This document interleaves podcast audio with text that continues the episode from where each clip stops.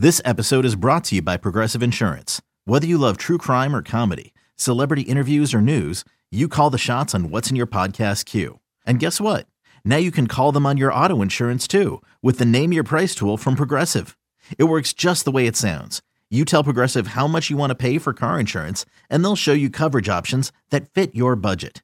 Get your quote today at progressive.com to join the over 28 million drivers who trust Progressive. Progressive Casualty Insurance Company and Affiliates. Price and coverage match limited by state law. You could spend the weekend doing the same old whatever, or you could conquer the weekend in the all-new Hyundai Santa Fe.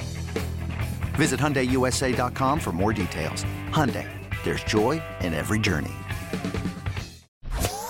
We've got our take cannons loaded and ready. Ready. Absolutely dominant on deep routes. Absolutely dominant on short The routes. boys are back, baby. Excellent separation against man coverage.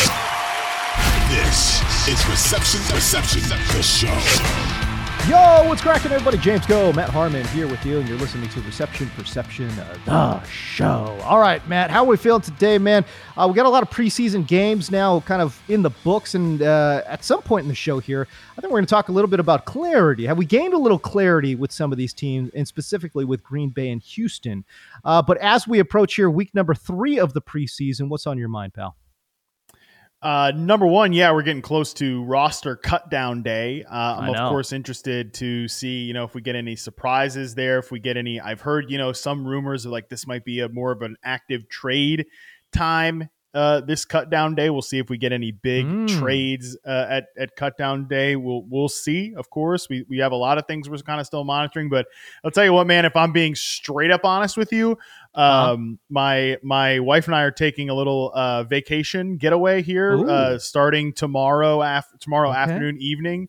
I'm gonna go check out some of the the wineries here in Charlottesville, Virginia. You know, we're, we're, we leave behind Yeah. Temecula and Santa Barbara. You know, great wine scenes there. So this is usually like our annual tradition right before the Okay. season starts, is, is to take a little. Uh, Take a little, so that's where my mind really is. I've got a little senioritis here of like, all right, let me get this next two days of work done, and let me uh, let me get on some some fun times here this weekend. If you if you want me to be straight up honest with you of what what's on my mind, Well, you know what's great about that too is the fact that okay, you guys are going to do this this winery tour, or whatever it's going to be, and then and then you just get holed up, uh, and then that's it. Uh, after that, there's there's no more Matt Harmon until you know until Yeah. we get to like dis- late December. You know what I mean? Right. So this is it. It's the last hurrah. It's the last hurrah uh, before you get camped up here. All right, that's all good.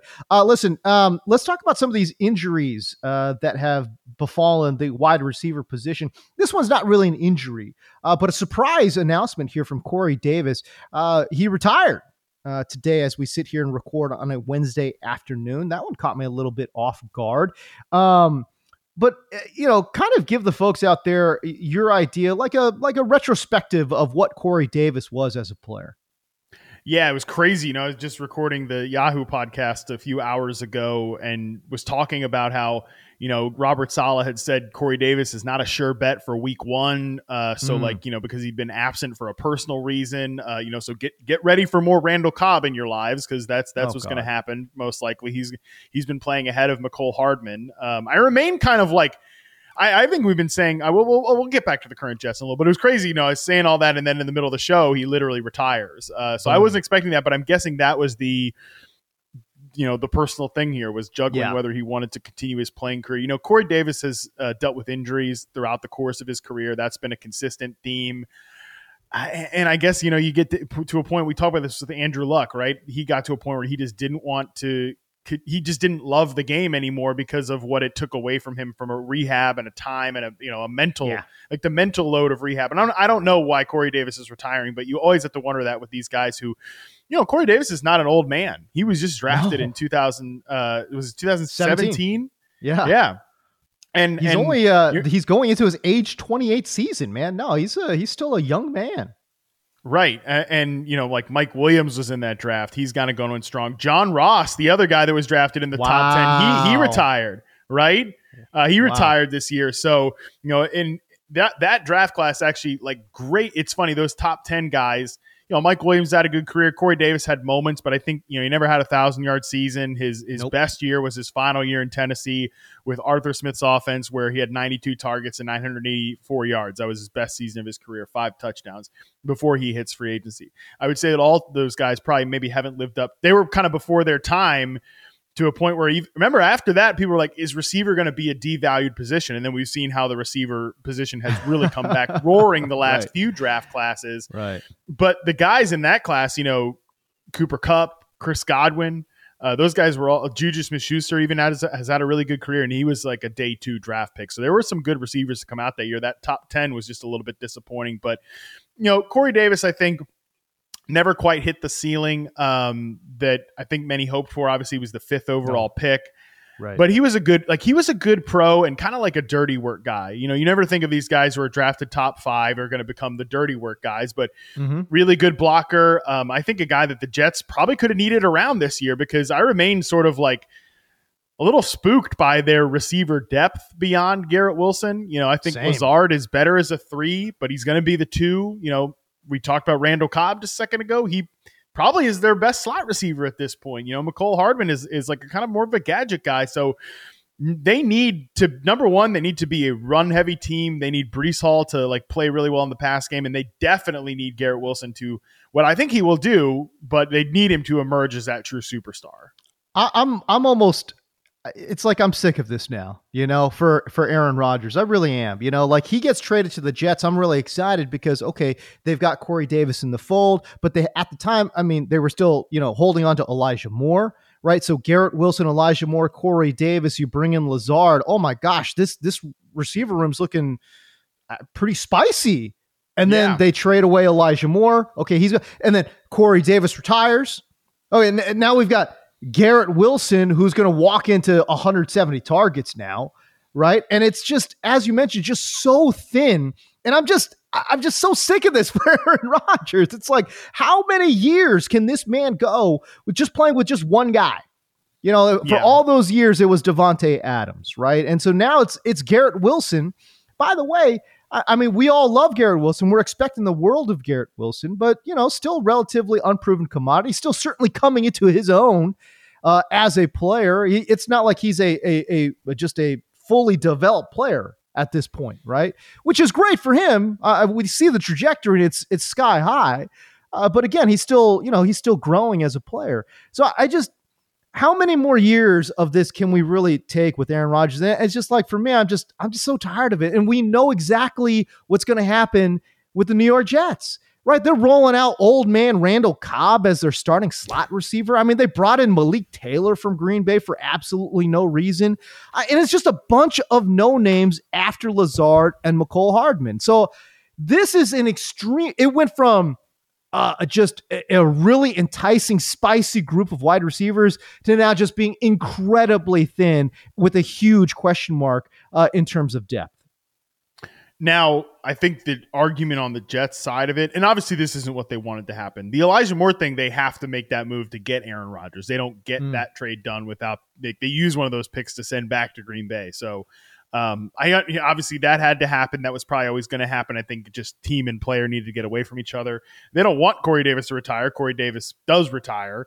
Um, Right. So, but I would say that from a Jets perspective, this is almost the exact same receiver core that Aaron Rodgers won two MVPs with, right? Back to back MVPs. Like, you know, of course, one of them involved, or they both involved Davante Adams. That's Right. the key to this is they are hoping that Garrett Wilson can become like a even a light version of Davante Adams, which if he's a light version of De- Davante Adams, he's a top 10 receiver in the NFL. and and Yeah. I think that's what we're expecting and hoping for here. And he certainly has um he, he- certainly has that potential based on his reception perception profile. Like we've talked about that before. His success rate versus press is among the best that ever charted by a rookie. He's in a really good group of rookies that have done this. So he, Right. he has that potential. But he has to have that has to happen for this all to work out. And then otherwise, I think they want to run the ball really well. Uh, Mhm. They want to play really good defense, which I think they can do both things. A lot of this also hinges on the offensive line too. There's been movement on that line. Like Aaron Rodgers has said, he wants the same starting five out there. Uh, Yeah. They're going to start Mekhi Becton, which like hopefully that works out because they need him to be good. Duane Brown, Henrico Virginia's finest. Uh, Duane Brown is opt- activated off the PUP, so Yeah. um, that's another big question. Like there are two big question marks on this roster: is the receiver depth beyond Garrett Wilson, and it's. I mean, again, Lazard's a fine player. I, I don't want to say like that's bad, but he's a fine player. And then obviously they they need the offensive line to be to be much better than it's been so far through the summer. I really well, first of all, like him, you know, secretly tagging, you know, uh his former Green Bay teammates, uh Bakhtiari, uh in, in secret tag, you know, in That's secret right. little Instagram posts and stuff like that, all that stuff. It, it, it was to the point where Green Bay's GM had to address the fact that they're not moving Bakhtiari. You know, it's like, all right, got it. Um, but again, you talk about some of the O line movement, some of the O line continuity. Can they be there? I think from a talent standpoint, they they have the ingredients on the O line to be good, uh, but they've got to stay healthy and obviously find a little chemistry and some uh, some continuity there. But man, I want to go back to the wide receivers because look, I, I'm not. I don't think anyone was in love with Corey Davis, but it's certainly fair to say he had traits to be an extra starting X receiver in mm-hmm. this league, right? When you take him off this roster, I I look at this wide receiver depth. There's no one other than Garrett Wilson who could play the X. And I think that's a little bit scary because you would preferably, I mean, even Davante Adams at his peak moved around a little bit. It's not like they just stuck him on the outside and said, hey, go play it's true. outside. They moved him around. Right. So they want to, if they want to move around Garrett Wilson, who's playing out, who is playing the X receiver spot for this team? It's not going to be Mecole Hardman. Maybe it's Allen Lazard. I, but man, all of a Yeah. sudden that's looking real bad. Right. It, it'll have to be Lazard. It'll it'll have to be just from a size standpoint. Yeah, you're you're wasting snaps if you throw Mecole Hardman out at X receiver. You're definitely definitely not throwing out the uh, 2023 version of Randall Cobb out at X receiver. so yeah, it's not it's not great. Uh, No, it's- Lazard, you know, it- it's la- beyond not great, Matt. It is bad. I mean, the, it's, It's bad, so yeah. thin. It's so thin. And as a matter of fact, the versatility for, for- with, with which Corey Davis gave that roster is now just gone as well. And that's where I'm like, Yeah. oh boy, this could get scary. Yeah, the X receiver part is is massive, and and even last year without Davante Adams, obviously in Green Bay, you know, Allen Lazard takes thirty five point three percent of his snaps in the slot. You know, I've said previously, like five percent of his snaps in the backfield, pre snap motion was on the Mhm. line for forty two percent. So they did play him at all three receiver positions, and yeah, you're not going to want Allen Lazard to go out there and run X receiver routes, but he can at least play the position from a size standpoint and like win Right. contested. He's not going to get separation, but he can win contested catches, and he has good hands. Uh, and obviously, we know as a as a set in the edge blocker. Um, even their tight end room is like Tyler Conklin's fine, CJ Uzomah's there. You know, Jeremy Ruckert, the guy they took in the third round last year. Right. It's it's definitely. I- I really think Breece Hall is going to have to. Not only is Garrett Wilson going to have to like have that year, I think Breece Hall is going to have to be ready to be, you know, you look at some of his receiving work from last year, it's Right. very similar to like prime David Johnson. Uh, you know, from an air yards per target standpoint, Oh, yeah. he was getting like real downfield receiving work. They need that dude to be healthy and and ready That's to rock here because because yeah, that's and and he's obviously coming off a serious injury. That, that that's just so it's so scary. I, I don't know how often they're going to run two two running backs out there uh, with Dalvin Cook, but I'm I'm assuming They if did you it a lot. They your did it a lot last year with Breece Mhm. Hall and Michael Carter before his injury. So they had, I mean, a different offensive coordinator, but still. Right. I, I mean, they're going to have to. And if you believe in the philosophy of just get your best guys out there, well, certainly Breece Hall, Dalvin Cook are some of your best guys, right? So you got to run them out there. How you integrate that with Aaron Rodgers in this very thin wide receiver room that's all of a sudden just been decimated. Uh, I, I mean, again, you know, again, Denzel Mims, too, by the way, Denzel Mims, not Yeah. a great player by any stretch of the imagination, but they traded him away. Imagine if Corey Davis retired. Now that opens the door for a former second round draft pick, a great athlete, by the way, in Denzel Mims, to maybe walk into this role and maybe, again, not be a huge statistical contributor, but just somebody that they can go to every now and again, situational type X receiver. I, I'm just, I'm blown away by what has happened in the wide receiver room in New York. They had a potential strength there, and then they just absolutely gutted it. Brought in Aaron Rodgers, said, okay, now make it work. It- it Well, just- uh, to me, it just doesn't make Mims, the- sense.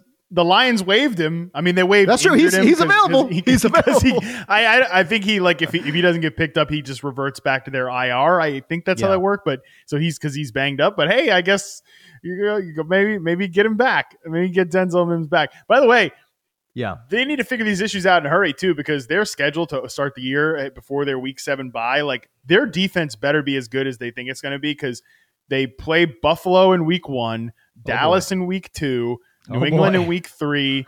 Great defense, you know. Maybe they can probably outscore the Patriots, but you know, Yeah. Kansas City, hello, in week four, Denver, uh, okay, in week five, and then Philadelphia in week six. Like Good they're- lord. they need their defense to be good, or they need their receivers to you know, shoot a, a bit, a bit, uh, shoot above their weight, play above their weight uh, to win some of these potential shootouts. You know what's crazy? Those uh, first six games, you didn't mention Miami, which means in the back half of their schedule, they've got to see Miami twice. Oh man! Yep, week 12 and week 15. Come on! Oh boy, let's go. It could be a little trouble here uh, for the New York Jets, which, by the way, would be no surprise. I mean, it's that's very much the Jets' mo, right? Like the, the historically, that's such a Jets move is to get all hyped up in the preseason and then just run into a brick wall once the season starts. I don't know, man. I, from a fantasy perspective, I really wanted to love Aaron Rodgers. I mean, it seems like he's got a su- super huge chip on his shoulder. He has something to prove. Uh, it- all of a sudden, he's super engaged. Uh, it- it's it's the most. I don't know, man. It's the most locked in. It's it seems like he's been in years, right? And that guy, that guy, when he's locked in, is a scary sight. It's Mhm. just can he overcome what is now, in my opinion, a, not a very good wide receiver group? And again, as you mentioned, those O line depth chart issues um, as well. I, I don't know. This goes back to instead of signing Dalvin Cook, could they have pieced together, restructured someone, and just pieced together a more aggressive offer sheet for Nuk Hopkins? Can you imagine Nuk Hopkins on this team? That would be special. And that's where, man, I, I don't know how many times we hammer this home, Matt, but it's like you got to just, you got to be special in one area if you want to be a special team in the NFL. You know, I mean, look what the Bengals did. You know, they've got two great wide receivers, and then they got a great trigger man in Joe uh, Joe Burrow as well. That passing attack is so scary. People have to literally just adjust their entire game plan to deal with that, right? And and that's what we've seen over and over again in the NFL. These teams with real strengths. Those are the teams that are problems in the NFL. I don't know if the Jets have a real strength now. Uh, now that their wide receiver depth has just basically been gutted. Yeah, it, they'll have to hope that Breece Hall and this version of Dalvin Cook are are like a special running back duo, which you know there's Yeah. a lot of potential pitfalls there. All right, uh, we move on. Let's talk about Terry McLaurin. NFL Network's Ian Rapoport uh, saying that McLaurin uh, had an MRI and revealed no significant injury to McLaurin's toe, and that there's, quote, optimism he could play in week one. Matt, I'm going to be 100% real with you here. A toe injury at this point in the preseason scares me a little bit. I'm not going to lie. Uh, yeah, for sure. Uh, I hated this when it happened live, you know, on, on Monday, right? As as Mhm. the Washington offense was kind of looking good against, you know, preseason. Who gives a shit about Yeah, yeah, preseason? yeah. But you know, whatever. You know, I get it. You know, you want Sam Howell to get some reps with these boys, but geez, you leave Terry McLaurin so long in in that preseason game. You leave him in there till like almost the half, and and you know this this happens. That can certainly uh that can certainly be how it goes, right? Um, Mm-hmm. Edwin Porras, who's a great doctor from Fantasy Points, a physical therapist uh, for, for minor league baseball teams, he noted on Twitter that x rays rule out gross fractures and dislocations. The MRI show uh, finer details like swelling, ligament, muscle, tendon damage. It would make sense if the x ray showed nothing crazy, and the MRI confirmed today nothing crazy. So he's not too concerned about Terry McLaurin as of today. So that made me feel pretty good to see that from Edwin, who's one of my favorite kind of injury guys. Um, but I agree. You don't, you know, Scott Pianowski who works with me. at Yahoo always does a great job of saying this. Like, you don't want to go, you don't want to like go into the season with an injury. Like for for guys you're you're banking on here, injuries will find you throughout the course of a season. Like so now McLaurin is one of these guys. Right. Um, Right. and, and look, I love Terry. You know that. Uh, it does it does make me more bullish on Jahan Dotson, who um, Has to. is one of is absolutely one of my you know reception perception flag plants heading into his second season. Uh, you know, I've mentioned this on the show before, but like outkicked even my bullish expectations for him as a year one player, right? I thought he was going to be like a vertical slot, like Doug Baldwin. He mm-hmm. was an outside guy with an 87th percentile success rate versus press, wins all across the route tree.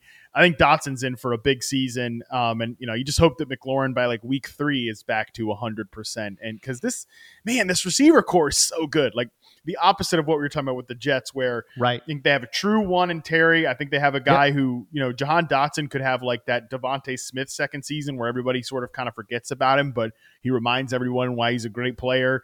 Uh, obviously, we'll see if for Sam Howell could be as good as Jalen Hurts, probably not. Uh, but you know, and Curtis Samuel, I, I still right. think Curtis Samuel's a great player, like a really, really good number three receiver, and, and probably like a guy who could masquerade as a two. So I think the receiver core is ready to rock. This Terry injury is just really unfortunate.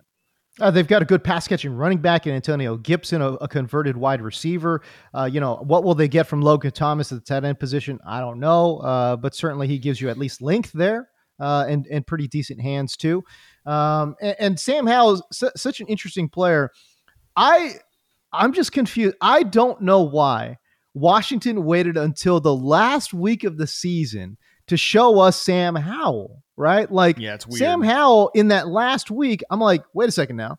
Wait a second now. This guy's got some juice. This guy's got a little pop in his arm. This guy's got a little gamesmanship going, you know? Like I kind of like his competitive fire and spirit, man. Then you throw that in with the this intensity that everyone's talking about with Eric Bieniemy. I, I think those two things probably go well together, right? So um man, I don't know. I'm I'm intrigued by this whole Sam Howell experiment in Washington, seeing seeing how it turns out. Again, with Eric Bieniemy there too, I think could be a really interesting thing. Uh, but the the wide receiver is good, man. For Terry McLaurin, Matt, I just they're talking about him maybe being ready for Week One. Um, honestly, take your time. You know, we've seen yeah. these toe toe injuries linger and, and explosiveness is. How often have we seen with guys with toe injuries where they're playing through it, but they're just not themselves? You know what I yep. mean? They're just not the guy that we're expecting, and they just and, and they just carry this injury with them all throughout the season. So each and every week they're getting treatment on it. Each and every week they're expected to play, and each and every week they're just they just don't have that explosiveness uh, that we have come to see. That's what I'm worried about uh, with Terry McLaurin, man. I'm hoping that I'm wrong, and I'm hoping that uh, the toe is a non-issue and that he's just the same old F1 uh, when Week One rolls around. But again, it, it's a scary injury, dude. Yeah, it's a scary injury. I, I hope he's just ready. Just, man, come on! Like if Sam Howell's good, Terry McLaurin is really ready, uh, really ready to rock. You know, I, I think this yeah. whole team yeah, yeah, is set up uh, to be very good. So I, am with you, man. I, I, he should definitely take his time. I think he should take his time.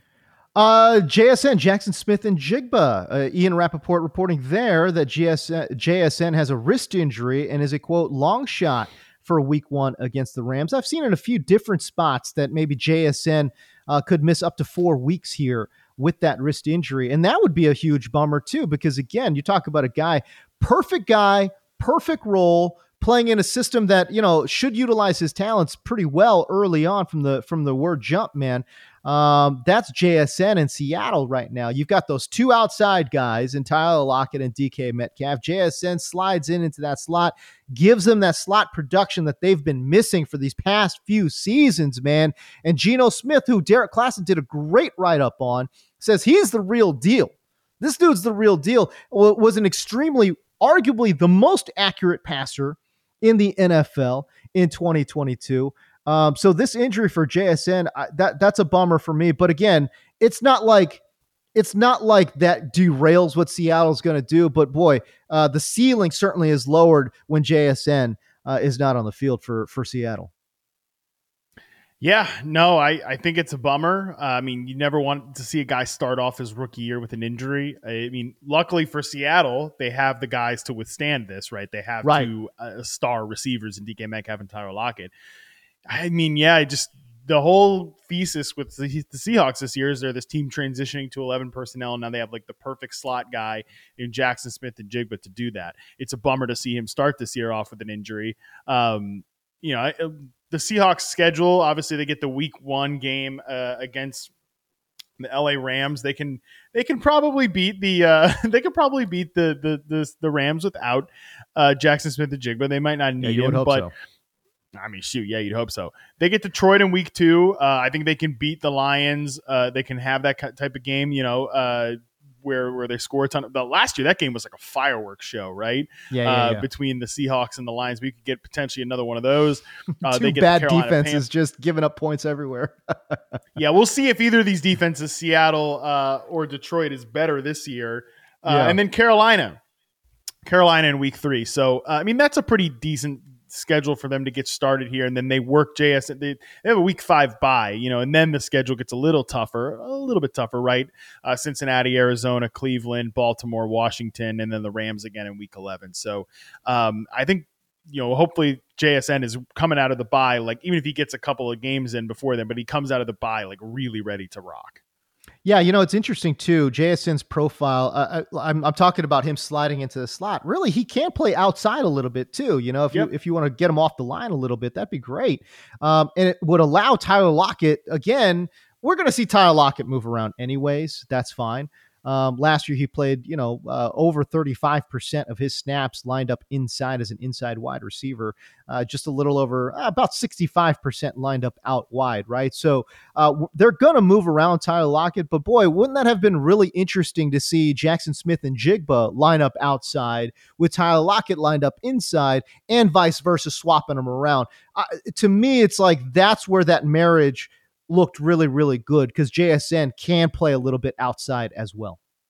Yeah, like I love situations where if you have, you know, DK Metcalf as the ISO receiver over here, the X, and then you have Mhm. an inline tight end, whether it's Noah Fant or Will Will Dissly or whatever, and then on that other side of the field there, um, you have you know you have someone in, know, like a JSN off the line, you have Tyler Lockett off the line, and like you're moving one of those guys, or you know you have Lockett on the line, you have Mhm. uh, you know.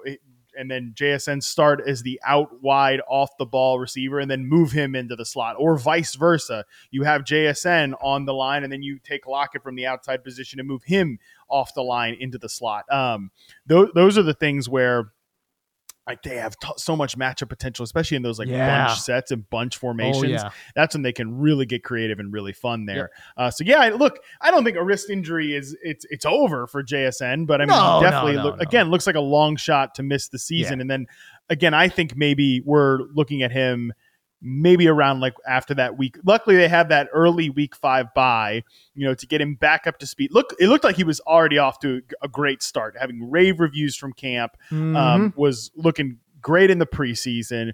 So hopefully they can just get him caught back up to speed in that week five bye, and then he's just again ready to go and ready to be a full time player and, and a full part of this offense by week six when the Seahawks really need him. But yeah, again, luckily they have good running backs and, and two great receivers there to hold down the fort in the meantime.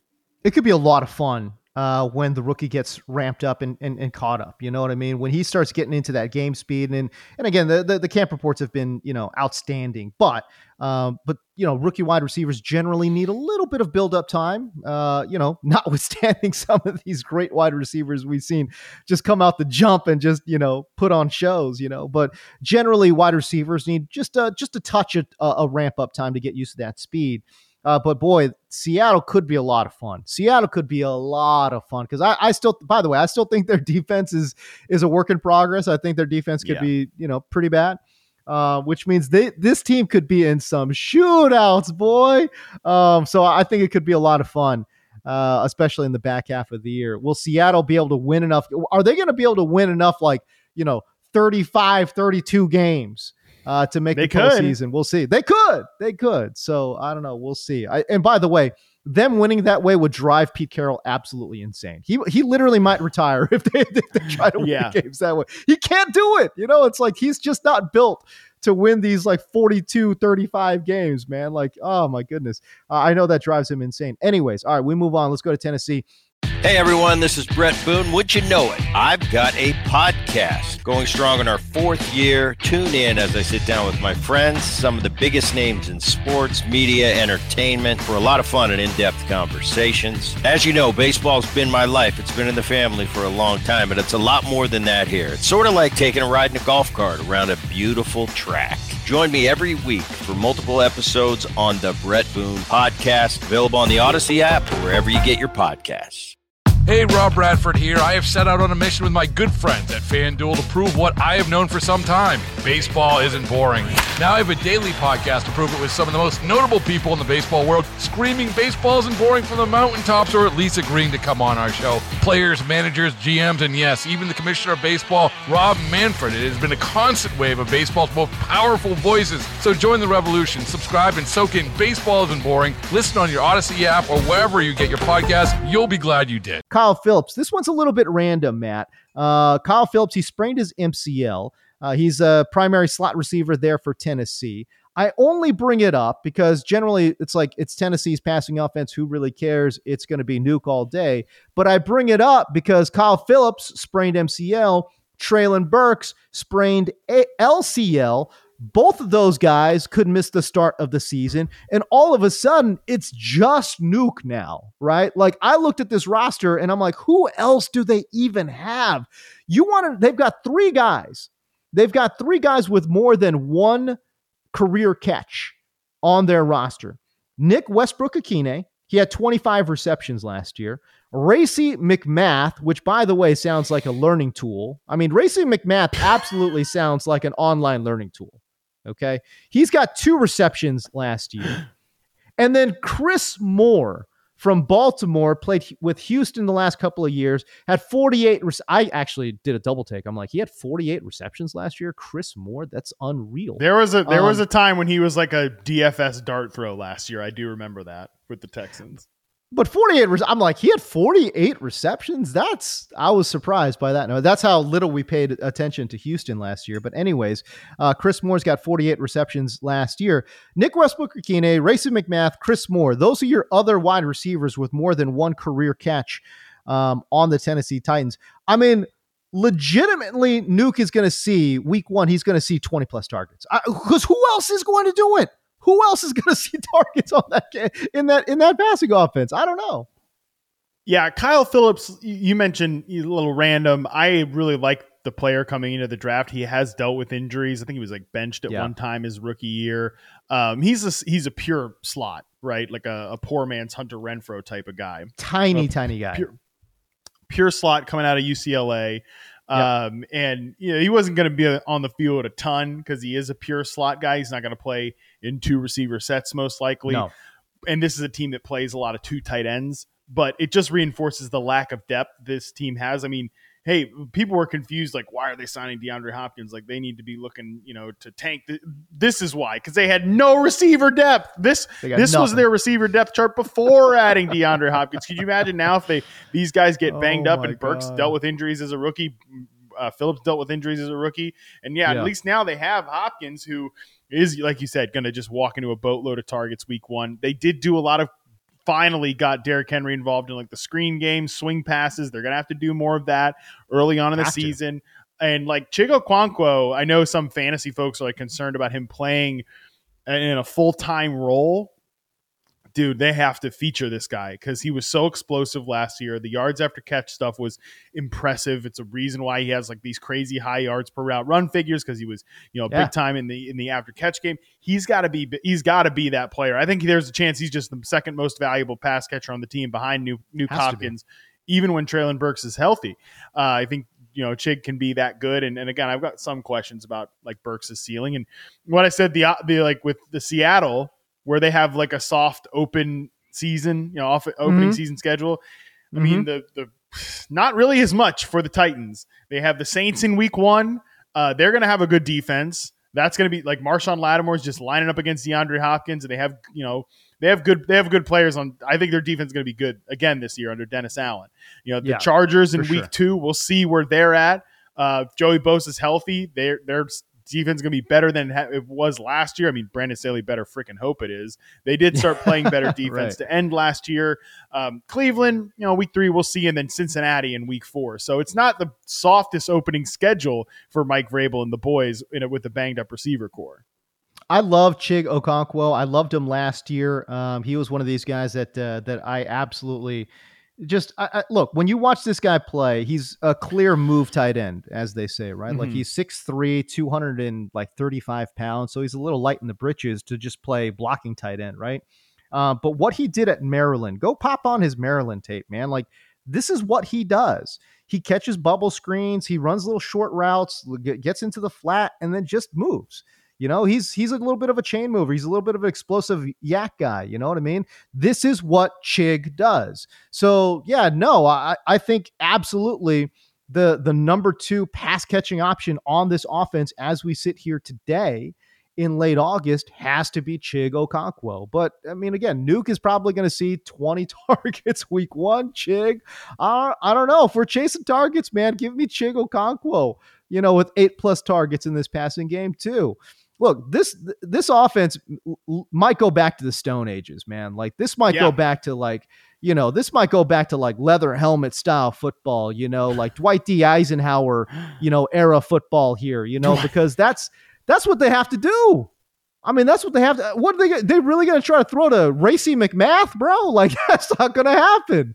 That's not going to happen. They're going to have, you know. And the thing is, too, their their running back room is interesting too, right? Like obviously they've got um Derrick Henry, but but Tyjae Spears, bro, yeah. like looking super explosive. So again, going back to that philosophy of do we just get our best players out there, our best athletes out there? Well, they're going to figure out a way. I mean, they're not going three. They're not going three wide. We know that they're not running eleven personnel. They don't have the the, the bodies to do it. So they're gonna maybe they maybe they go 22 i don't know maybe they figure out a way to get two tight ends and two running backs out there and deandre hopkins as their lone wide receiver i don't know uh, but but that's what they're to have to do, man. Maybe they go, you know, wing formation. I, they're to have to figure something out, man, because they don't have the wide receiver depth uh, to run. Even two wide receivers out there is to be is to be problematic for Tennessee. I mean, Dwight Eisenhower, General Dwight Eisenhower, in office from 1953 to 1961. That's James it. says they're taking it back to That's Dwight it. Eisenhower. Uh, right. time period. I mean, the good thing with uh, the Tennessee Titans is for DeAndre Hopkins, like definitely a guy who's taken a step back as a player, but based on his reception perception profile uh, from from last year, can still win at a high rate on dig routes, eighty one point eight percent, um, out routes, ninety one point seven percent. Those are going to be big time zone beating routes against on play action stuff like that, and eighty two point four percent success rate on curls that's going to be big on these, um, you know, on, on, against man coverage when they are definitely going to man up on these receivers. The other guys like Westbrook-Ikhine and, um, you know, Racey McMath and the boys, you know. So I, I think Hopkins at least still to, can carry that load, but for this offense to hit its ceiling, and again, I'm talking about him winning on like digs and curls here. And I, you notice I didn't mention a lot about the downfield routes, so um, right. I, I think that's what we're going to be counting on here with this Titans offense. They're going to look for big play, like their chunk play, their their best bet to get chunk plays might be those Derrick Henry screen passes and swing passes mm-hmm. out of the backfield. Yeah, absolutely. Um, and I tell you what, if this if the season gets sideways for him, I really wouldn't. I really wouldn't mind seeing Malik Willis play a little bit more too. I, I, you're going to need a quarterback that can generate some yards on his own, and I, I wonder. I just wonder if Ugh. if Willis might be that dude. I look, I know he threw up all over himself last year. I, I get it, you know, but he's rookie, he's at least. I think he's going to walk into the season as the number two ahead of Will Levis. You know, who's busy yeah. signing like lifetime deals with Hellmann's Mayo, or was it? Oh yeah, did you oh, see oh, yeah, that? Yeah, he signed a lifetime it, deal with the Mayo.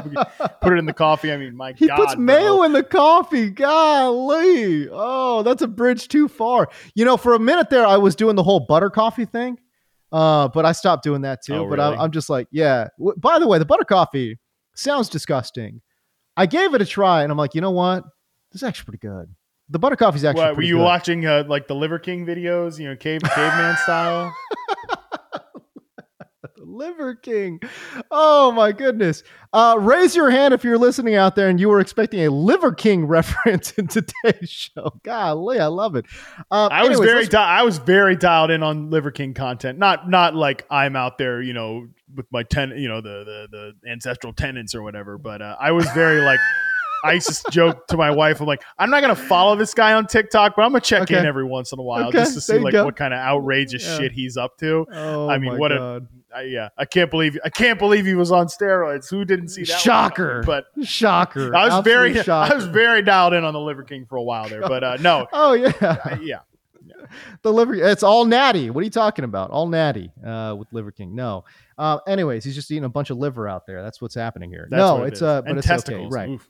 Oof, golly, Rocky Mountain oysters. Here we go. Um, anyways, all right, we go from uh, one gross offense to another. We go from Tennessee, which is probably the grossest offense in the end. well, maybe Arizona's pretty gross too. Anyways, uh, but we talk about Carolina now. DJ Chark uh, injured a hamstring. He's going to be banged up.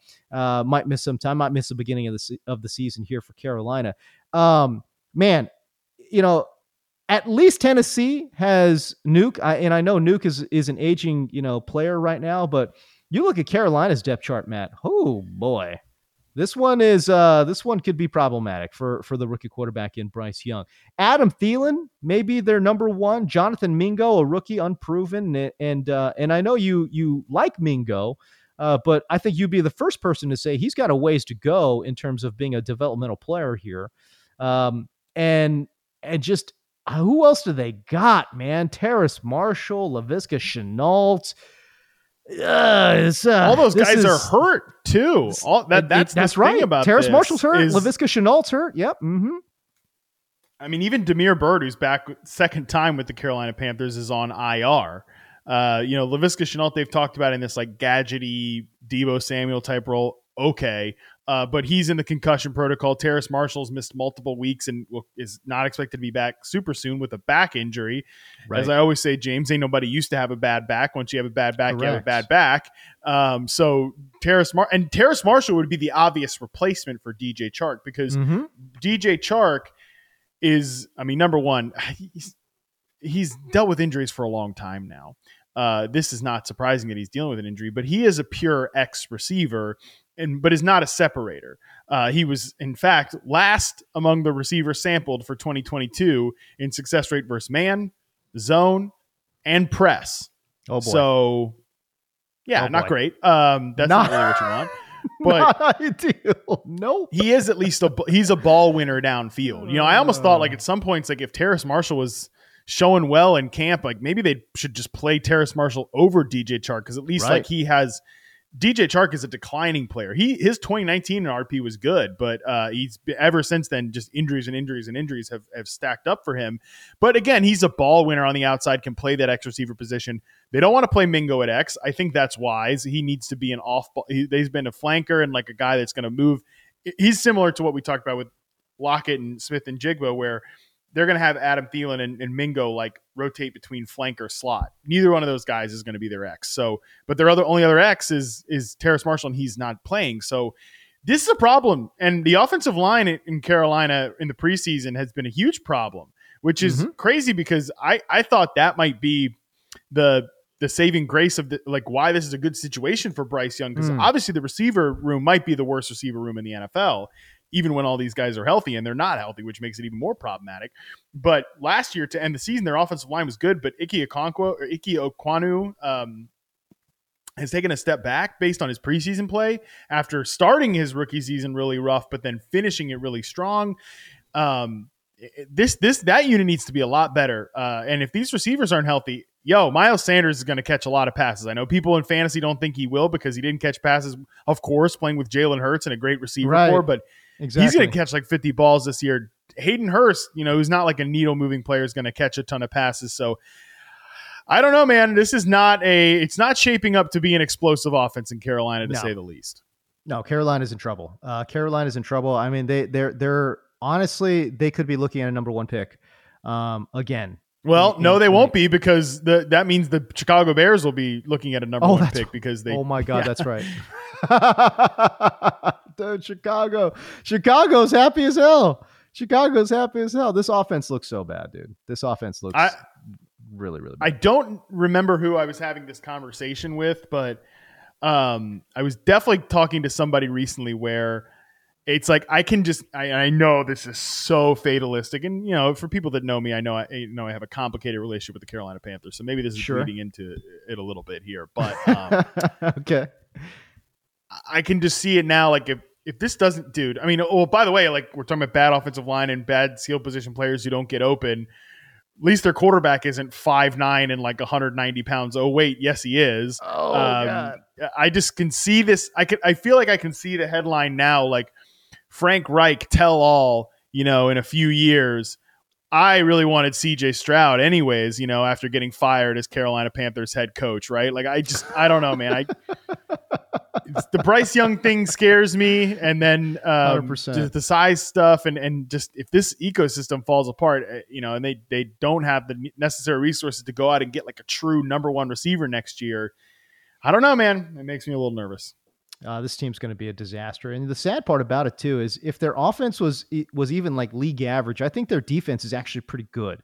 Um, Yeah. They're going to be behind the they're going to be behind the eight ball so often that they're statistically they're going to look bad. But I just think from a personnel standpoint, I think their defense actually has some some players on it, man. Oh, They've yeah. got some, some real dogs. Oh, yeah. Brian Burns, man, is just pff, nasty, and, and he's like the best. He's got he's like one of the best players that the uh, like the more casual fan doesn't know about, but he's so good. He's so good, but he's just on such a bad team. You just would never know. Uh, but yeah, even in their defensive backfield, I, I mean, I'm hoping Jaycee Horn gets right at some point here. But Jeremy Yeah. Chinn's out there too. You know, man, they these guys got some guys, man. You know, Shaq Thompson Yeah. flying around. I know he's got some holes in his game too, but he's a good athlete. I don't know, man. It's if they had a league average offense, man, this this defense I think could shine too and help carry them to some wins. But the way their offense is lined up right now, boy, I oh golly, they're they're they're they could be in a, in a world of hurt, man. So uh, don't have a lot of hope here for for Carolina. That is for sure. Okay. Um, what about in terms of preseason clarity? I, you know, we talk about the Green Bay Packers a bit on this show, uh, but you know, it, it seemed to me through their first few preseason games now, uh, you get a real sense of what their offense is going to look like come week one. Yeah, I think we have some clarity that their top four pass catchers are clearly Christian Watson, who ran 100% of the routes with Jordan Love, uh, according to Dwain McFarland from Fantasy Life. Uh, Romeo Doubs, uh, 100% of the routes with Jordan Love in the second preseason game. Jayden Reed, 67% with a 33% targets per route run. I think he's just going to eat targets as that slot receiver, uh, who, who, you know, maybe at some point overtakes Romeo Doubs for the flanker position or, but, you know, I, listen, Romeo Doubs had a good offseason, so he's going to have to like lose really that job, I think. And Luke Musgrave is going to be the starting tight end, another rookie, and he ran 89% of the routes, 38% targets per route run. He's been, you know, just clearly one of Jordan Love's guys in the preseason. So I, I'm just I, the thing I wanted to bring this up is number one, I think that was kind of like what we expected. These eh, these rookies were going to win these jobs, and like that is it's, again, it's such a young offense. You know, Romeo. Doubs, obviously from a um, uh, reception perception standpoint, he didn't have a great year. Fifty-one point nine percent success rate versus man coverage, seventy-five point two percent success rate versus zone. Um, that success rate versus man was the second lowest, only to DJ Chark among the guys sampled last year. Oy. The success rate versus zone isn't great, but it's not terrible. Um, you know, it's in the same rate, and there's some some guys that you that you would know, but still, I, I would I would note that like Doubs's sample got worse after he came back from playing with a high ankle sprain. So maybe if he's healthy in year two, like I don't think he's a bad player. I just think he's not like he doesn't have a high high ceiling. Obviously, Christian Watson has the high ceiling. You know, Jayden Reed though again, I think he's in. There's I'm not I am not surprised based on Jayden Reed's reception perception profile that he's ready to start day one as a rookie as the slot receiver. Um, but my question here is just like Christian Watson, who, you know, I, I really like Christian Watson. I think he's a good player. Um, but is he going to really dominate the target share here, or is this going to be a little bit more spread out on a team that we don't expect to pass a ton with Jordan Love? That's my kind of thing coming out of preseason. You know, I think obviously when Jordan, or excuse me, when Christian Watson hits, you know, when he hits, he hits, he's going to hit big. Um, but you know, I think that Jordan Love has shown a lot of connection with Romeo Doubs. That's been the report from the offseason. It Right. carried over into preseason. I think he's got a good connection with all of these guys. And I'm not saying he doesn't have a good connection with Christian Watson, but I just wonder if Christian Watson is going to maybe be more like instead of what I think his, you know, like at least from a fantasy angle, people expect this eh, him to be like a 23, 24% target share guy. Is he more like a 19% guy and this ball gets spread around, around a little bit more? I kind of wonder if that's going to be the case uh, from a priest. At least what we've seen with uh, these guys. Not this isn't really a thing about anti Christian Watson. It's just I think these other guys have really stepped up.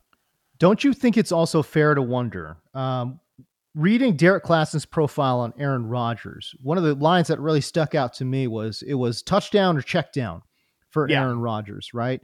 And so we know just historically watching Aaron Rodgers play, he loves, loves, loves chucking it deep, right? And who is he going to be his downfield guy? It's going to be Christian Watson, obviously. Yeah, Christian Watson. Mhm. And, and so then when you look at his when you look at his you know route chart, um, Matt, everything in terms of deeper routes, the the corner nine and post, really good, uh, really good success rates across the board on deeper routes. But where you charted him in the intermediate area, not so good. Right, pretty good on the out route. That's fine, but he only ran four percent of his routes as an out route. Right, when you're talking about anything above, you know, like seven, eight percent, the dig route he was below the NFL average uh, was about average on the curl. But I think really what what sets me back a little bit with Watson, to your point, in terms of being a a high target earner, it's like, can this guy improve on the slant route?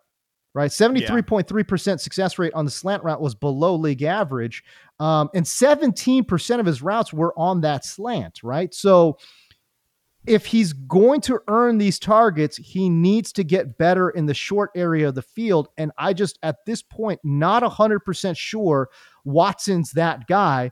Oh, by the way, I would also suggest that in this LaFleur offense, they're going to see a lot of short underneath stuff.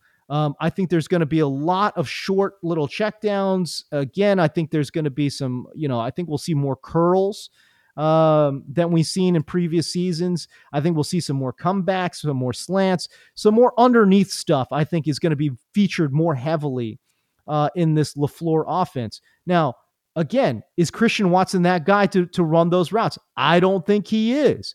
I don't know, Matt. Maybe that is a reason why um, Romeo Doubs has gotten a little bit more work. But again, to your point, maybe that's why Jayden Reed ends Yeah. up being one of the top target getters in this offense. I really think everything you're saying there just lines up for look. And again, this isn't an anti Christian Watson thing. It's just this is why I think Jayden Reed's going to be a really important player for them this year. Uh, 84.6% success rate on digs, 84.8% success rate on curls. Um, you know, the flat route underneath stuff, as you mentioned, from the slot, 88.9% success rate on flat routes for Jayden Reed. And we know, again, he's starting as the slot receiver. But Yeah. this is a guy who is not a slot only player. The fact that he's they're getting him a role because they needed slot help. Guys like we mentioned at the top of the show, Lazard who played slot, Randall Cobb who played slot. Those guys are gone um, to the point that now Jayden Reed's got to be that guy. This is how they get him on the field. But Jayden Reed had an 87th percentile success rate versus press in his college profile, 77.8%. Only behind Jaxon Smith-Njigba among the guys charted from the 2023 NFL draft class. I think Hmm. Jayden Reed right now is still being slept on a little bit as a day one impact guy and potentially by the second half of the year. Look, if if if if if Jordan Love is good, I get that part of it. That's another still big outstanding question about this. Although he has had a good 100%. preseason, I, I think Jordan Love is going to lock in on Jayden Reed, and, and this guy's going to be good. In the in, again, day one impact guy, but maybe second half of the year, he could be somebody that's earning a lot of targets, earning a lot of targets there. I, I have read and seen online. I want to get your take on this, and we'll move on. Uh, that Green Bay may be one of um, could potentially be like a a fantasy undervalued offense. Would you agree with that? Because I, I everyone knows my take on it, which is no, I don't think so. Um, I think they're being valued properly. I think everyone is is slotting in where where they're at. Um, I think Jayden Reed, as you mentioned, he's just. I mean, he's free on draft boards. If you want to take a you know dart throw at him, I love that call. You know me, I love uh, you know dark horses and, and deep sleepers. But no, I don't think the Green Bay offense is being slept on. Um, I think they're being ranked appropriately, and as a matter of fact, because they're one of the premier teams uh, in the NFL, maybe it's the other way. Uh, maybe they're being overvalued just a touch, just a skosh. Uh, just given that they're just one of the preeminent teams in the NFL. I don't know. What's your take on the Green Bay offense ecosystem as a whole? Well, obviously, the one guy that that is getting a, you know some love here is Christian Watson, Yep. and I think that's what's interesting here is the gap between all like Christian Watson going off the board is the 50th overall player in drafts, 50th overall player uh, in drafts, and then everybody else though you got to go way down from a receiver standpoint. Obviously, Aaron Jones is going pretty high too. Um, AJ Dillon's still up there, but like Romeo Doubs, 142nd overall in consensus ADP. Jayden Reed, freaking 225th uh, overall in consensus ADP. Uh, Luke Musgrave still remains mega, mega underrated uh, as the 189th overall player, tight end 24. So I don't know. I think that the only guy who's really getting a ton of steam here is Christian Watson, and and uh, you, you know you you have to believe that that Jordan Love and this Packers offense is going to be good if if he's going to work that out. So Yeah. um, yeah, I, I'm uh, I don't know. I'm with you that I'm skeptical, but I'm a little I I like Matt LaFleur better than you do. I like the play designs better than you do and the play call and the sequencing a little bit better than you do. And Mhm. I, I can tell myself a story where I know obviously they're not going to be better than they were if Aaron, with Aaron Rodgers gone, Yeah. but that they at least like I mean, you know how it is with Rodgers. He wants to do things his way. He wants Yes. uh there was some give and take with the play calling a little bit there between Rodgers and LaFleur. I like what LaFleur does a little bit better. So um I, I'm I don't think they're the value they're the value offense in fantasy this year. I kind of think that's the Steelers, God help me. Um but uh, yeah, I, I'm I'm sort of in the middle there. Okay, I like it. All right, so there you go. All right, let's get right to it, man. We're running out of time here. Let's get to the option route. Uh, 1,000 or 500,000, Matt Harmon. But for the 500K, you got to live on the International Space Station for one year. What you doing? What you got? I mean, dude, I'm I'm taking the I'm taking the 500k and I'm living on the space station. this sounds Wait, hold up. Let, me- let, let, let- okay, okay. Maybe because you're, I don't know, because you don't like people. Uh, maybe the, I, the ISS sounds pretty good. Okay, but keep in mind, you're not going there with the wifey. You're not going there with the boys. Okay, you're going there. You're going to be hanging out with some Russian cosmonauts and some, you know, some American astronauts and stuff, and you know, a bunch of bunch of old people that you don't know. Okay, you're going to be out there with limited access to internet. They got like very limited TV. You're just going to be sitting there. It's not like you're a real astronaut. You're going to be just sitting there twiddling your thumbs for about a year. Again, you're away from the wife, no intimate relations. Okay, for a year, bro. Ah, I'm just dude, saying. I've, i am just I mean, saying. listen, I, I think I can I can recall on on a past life and just you know be fine with it. fine with that part of it. Um, I, I don't want to get too nitty gritty here, but again, no, no internet, bro. Okay, I'm just saying. Yeah, li- look, yeah, yeah, okay. Let- let- before we go really off the rails here, so yeah, there's no internet. Uh, so I guess I'm like, I'm taking an L on my career for a year. I guess I do Uh-huh. have to hope that okay, I, my job is waiting for me when I get back. You know, my wife is waiting for me when I get back. I mean, friends could give a shit, give or take with, them. You know, whatever. Hope, hopefully, you haven't found a new podcast host. Right, You know, yeah, well, or whatever Yeah, yeah, exactly. Right. somebody's got to fill. Zach can fill in. Zach can fill in for a year. You know, um, I, I get. Can I? I guess I can't be up there charting routes on, on, you know, in in space. That would be a great time to. I mean, my God, could you imagine? I could backfill the reception Oh, perception database Oh, like crazy. goodness. Could I bring You up could. like a could could I get uh I guess I could burn all these things to like a DVD player Yeah. you know, and, Sure. and, and, like I, I could uh, so you know what? Yeah, let me do that. I'm gonna burn all these all 22 stuff on uh on, you know and and, and like backfill the database. It's gonna be great. Old old college prospects I haven't gotten to. Oh, dude, my I. I can I can totally do this. Okay, one year away from society. Don't Yeah. these other astronauts? Yeah, I'm, I'm not talking to them. I'm not socializing with them. Um, but I'm just up there. You know, I'll catch up on my reading. Uh, Okay. I'll, I'll catch up on all kinds of things I've I've wanted to do up there in space. Plus, it's like a one. Also, it's a once in a lifetime experience. True. You know You know, what? like- True. It like True. I'm going to live in the International Space Station. I'm going to see the freaking Earth from space, and you're giving me five hundred thousand. Like a year is a long time. Okay, A long time, bro. I get a long that. time. Yeah. a year is a long time, but still, I, I mean, it's a, it's still a once in a lifetime experience, and you're paying me hmm. five hundred thousand dollars to do it. I when I when I first thought of this, I'm like, oh yeah, man, my my antisocial ass. I'd love to be in the uh, on the ISS for you. That's that's great, you know. And, and Matt, a, a fellow antisocial person, uh, immediately gravitates towards this. And, and I Definitely get it. worse, worse, worse than you. which I, I get it. You know, I, I understand. By the way, I could just imagine you in a in a dark, you know, ISS room just charting routes, man, like an absolute madman, which is great. I'm just saying. But then I started thinking, like a whole year, man. Like I got to be away from the wife, and I got to be away from the kiddos for a year. Yeah, that's hard. I, I can't do. I can't do that. I can't do. I, I got to pass on that one. Five hundred thousand is a good good amount of change, man. But um, but it's not. It's not like life changing money you know and i it's like again i gotta i gotta be away from the wife and kids for you i don't know if i could do that man so um by the way i would just be bored out of my mind like i don't what would i be doing i'm not i'm not charting anything dude. Like what the hell? I'm reading some books. I'd be bored of books and I, probably a month. Probably a month. I, then if what? you google if you google does the international space station like you know and it, google autofills. First is like does it move? Does it have Uh-huh. gravity? Understandable. The third and fourth one are does the does it have wi-fi? Does it have internet? Then it gets down to does it have escape pods? Uh, so people people have clearly thought about this before. Yes. Um, yes.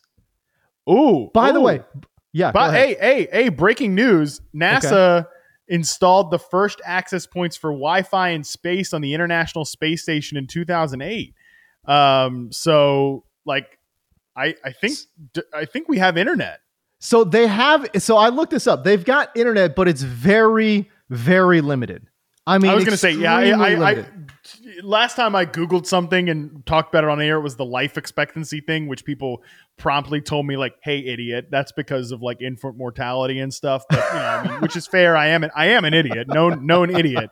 But i'm probably getting in trouble with this. But i mean yeah what are we ta- is it like the shitty wi-fi internet you know when you can only maybe get maybe get your emails maybe get your can you stream nfl plus Oh. on this internet i don't know That's a that's a good. Can you stream on the ISS? I don't know. That's that's a game changer. If I could stream, maybe maybe I do this thing. Um. Okay, but last thing, this is totally non sequitur here. But have you seen have you seen this thing? Um. This is like a, a weird thing that's like developed on the internet. That's those things go hand in hand. But there's this Yeah, whole okay. conspiracy theory that the ISS is not real. That there's no Oh, one yeah that well. the ISS doesn't actually exist, that it's all just, you know, actors and actresses on green screens and using like, you know, like suspension wires and stuff. Um, if you go down this rabbit hole on on TikTok, like there's a lot of TikTok content on people showing you like the inconsistencies of the ISS and and how gravity I'm using air quotes here for for my podcast listeners, but how gravity th- there's like some inconsistencies with how gravity is working on the ISS. There's a lot of videos. I, I'm I'm just I was surprised by how many videos there are on this whole conspiracy theory that uh, that the ISS does not actually exist. Oh well, I mean that people don't even believe the moon landing happened, right? I mean, Right, I remember right, our right, buddy right, Alex. Gelhar telling me about like you know he's out on a date and like had to kind of get up out. uh, Probably butchering the story, but you know, he's happily married now. But you know, back when he was dating, Yeah. was, you know, had to be like, all right, I'm out of here because the girl he was out with is like, no, the moon landing is not real. I think I'm probably butchering that story, but you know, I'm sure it's happened to people before that the moon, la- you know, people think the moon landing is not real. Um, so I think Marcus always says, you know, it's uh, well that the ridiculous part of that conspiracy theory is that they think it's like Hollywood actors and they claimed it was filmed down at a studio in Long Beach. The crazy Right. part being that nobody goes from, uh, you know, what's that? Uh, what's that place called? You know, where all the, the on the valley where all the studios are down to freaking Long Beach, and nobody travels that far in L.A. But hey, maybe I just need to go to. I, so this entire thing is just maybe I'm just going to Long Beach for the year for five hundred thousand dollars, which I think I could do.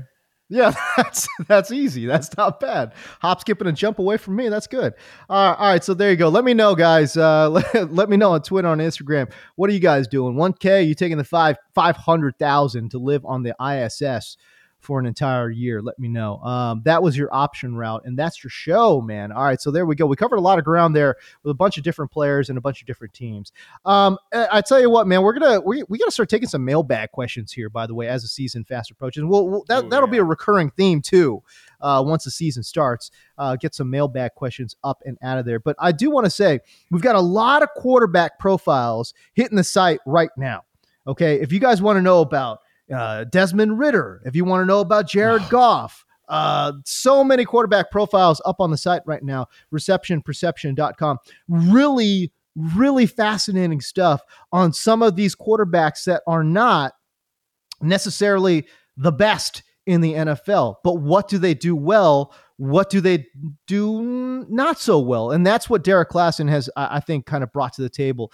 A little bit of, a lot of nuance, if you will, to some of these quarterbacks um, for the reception perception website. So no, I, and, Matt, I, I, know you're a big fan of what Derrik Klassen has done as well, and, and a lot of the nuance that he brings uh, to to your own work on the wide receiver side. Yep, uh, you mentioned the Desmond Ridder profile was uh, hoping for better. The nope. Desmond Ridder profile, but but but Klassen did mention, you know, he, he, felt like he needed more time to get his feet wet. So uh, I don't yeah. know. Uh, we'll yeah, that one made me nervous, but no, it's it's great. It, the the quarterback stuff has been awesome, and like again, it's a great compliment to my receiver work, but it's great on its own. And you know, we mm-hmm. didn't raise our subscription prices a cent, and and I think it's this crazy. is just great value uh, to see this stuff uh, combined with the receiver data, but also on its own. You know, the Justin Fields profile, I was reading that today. That's mm-hmm. a really interesting one, and he's still got a, a few more to come as well. Yep. Uh, so that that's really good. Kenny Pickett's going to be hitting the site relatively soon. Um, if you want to know, Ooh, I'm going to have to read that. I hope that one there you go. my dreams. uh, no, actually, I, have given it a, a, sneak peek, and the sneak peek is no, it will not crush your dreams. Uh, so there you go. Um, oh, what, what, else we got coming out? Uh, we got Brock Purdy coming out relatively soon. I think Russell Wilson's profile is being worked on as we speak. So um, that will be out on the site as well. All right, receptionperception.com. All right, we're running a little bit long. We got to get the hell out of here. For Matt Harmon, I'm James Koh. Oh, we are out of here. But remember, it's never too late. And you're never too old to chase your dreams.